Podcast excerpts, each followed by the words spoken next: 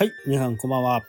えー、温泉から無事帰ってきてね、今ね、ちょっとまったりしていたところで、今日の放送のね、録音をしようと思っております。で、雪が降るね、いつだったかな ?28 だったかな？ちょっと前になりますけどね、今まであったあのボート置き場、そこからね、ボートを持ってきて、で、えー敷地のの中に入れてね、そこで今年の冬をね、過ごそうと思ってるんですけど、まず車はね、同じ、今までと同じアウトランダー。これに、ヒッチメンバーっていうね、キャンプの時に使っていた、車にこうつけるね、後ろにつける荷物入れみたいなね、僕は荷物入れにしてたんですけど、荷物をこう重ねて入れるようにね、そこに台をつけてたんですよ。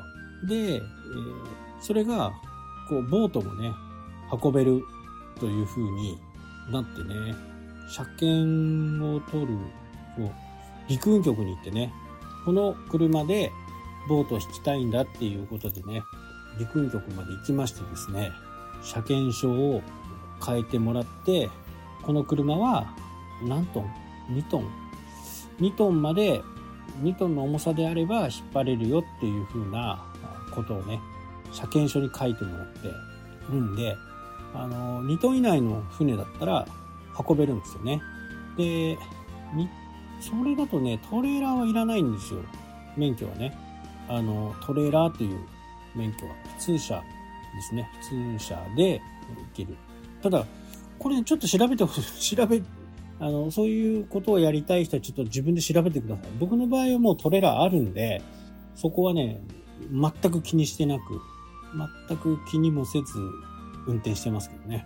で、トレーラーってね、これ車、車庫っていうか敷地のところにね、入れるのに、もうすごい苦労したんですよね。大きなトレーラーもそうだと思うんですけど、引っ張るときはね、全然大変じゃないんですけどね、えーバックするとき、バックするときに、どうしてもね、あの普通の車のバックとまるで違うんですよね。もしトレーラーをこう右に押したい。自分が乗ってて右後ろにボートを寄せたいと言った時には、なんとなくね、こう左にハンドル切りたいじゃないですか。でも、初動は逆なんですよね。右側、右に行きたい、行かせたいんだったら右に切って、少しちょっと押してあげるみたいな。そうすると、ちょっと空の字になって、えーそこから左に車をずらしてまっすぐ入れるみたいなね。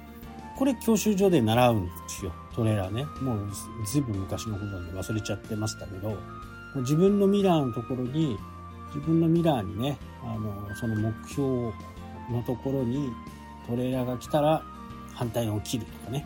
まあそういうのはね、教習所で教えてくれるんですけど、もうそんなのもずっと忘れてたんでね、もう試行錯誤して、やっと収まりのいいところに入れれたかなと。で、まあ、トレーラーっていうかね、正式名称は牽引なんですよ。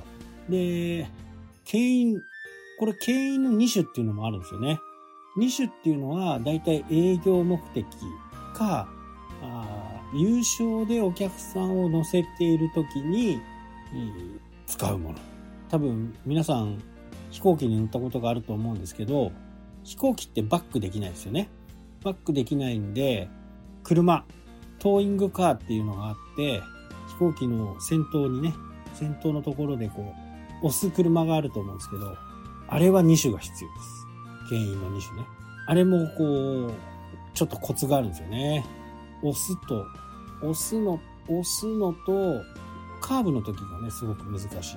だから、あの飛行機プッシュバックって言ってね、プッシュバックして、どっちかの方向にね、機体を向けて、で、そこまで押していきますよね。で、あの、線の上ぴったりにね、動かすんですよ。まあ、あれはね、ちょっと職人技というようなね、感じで。まあ、多分ね、2、3回やれば、うまくいくとは思います。あとね、説明受けたのはね、雪山のところで、ラッセル車みたいなのもありますよね。うんキャタピラついてる。あれの後ろに人が人を乗せるような場合、それが、それも2種が必要だというふうに聞きましたんで、牽引2種っていうのはね、本当に特殊ですね。で、実は何を隠そうね、私はバスの免許は2回落ちたかな。結構難しいんですよ。S 字とかね。ハンドルって、ハンドルから曲がるじゃないですか。タイヤから曲がるじゃないですか。ハンドル切ったら、タイヤがその方向に向いて曲がる。で、ちょっと思い起こしてほしいんですけど、バスのタイヤって運転席の後ろにあるじゃないですか。これがまた難しいんですよ。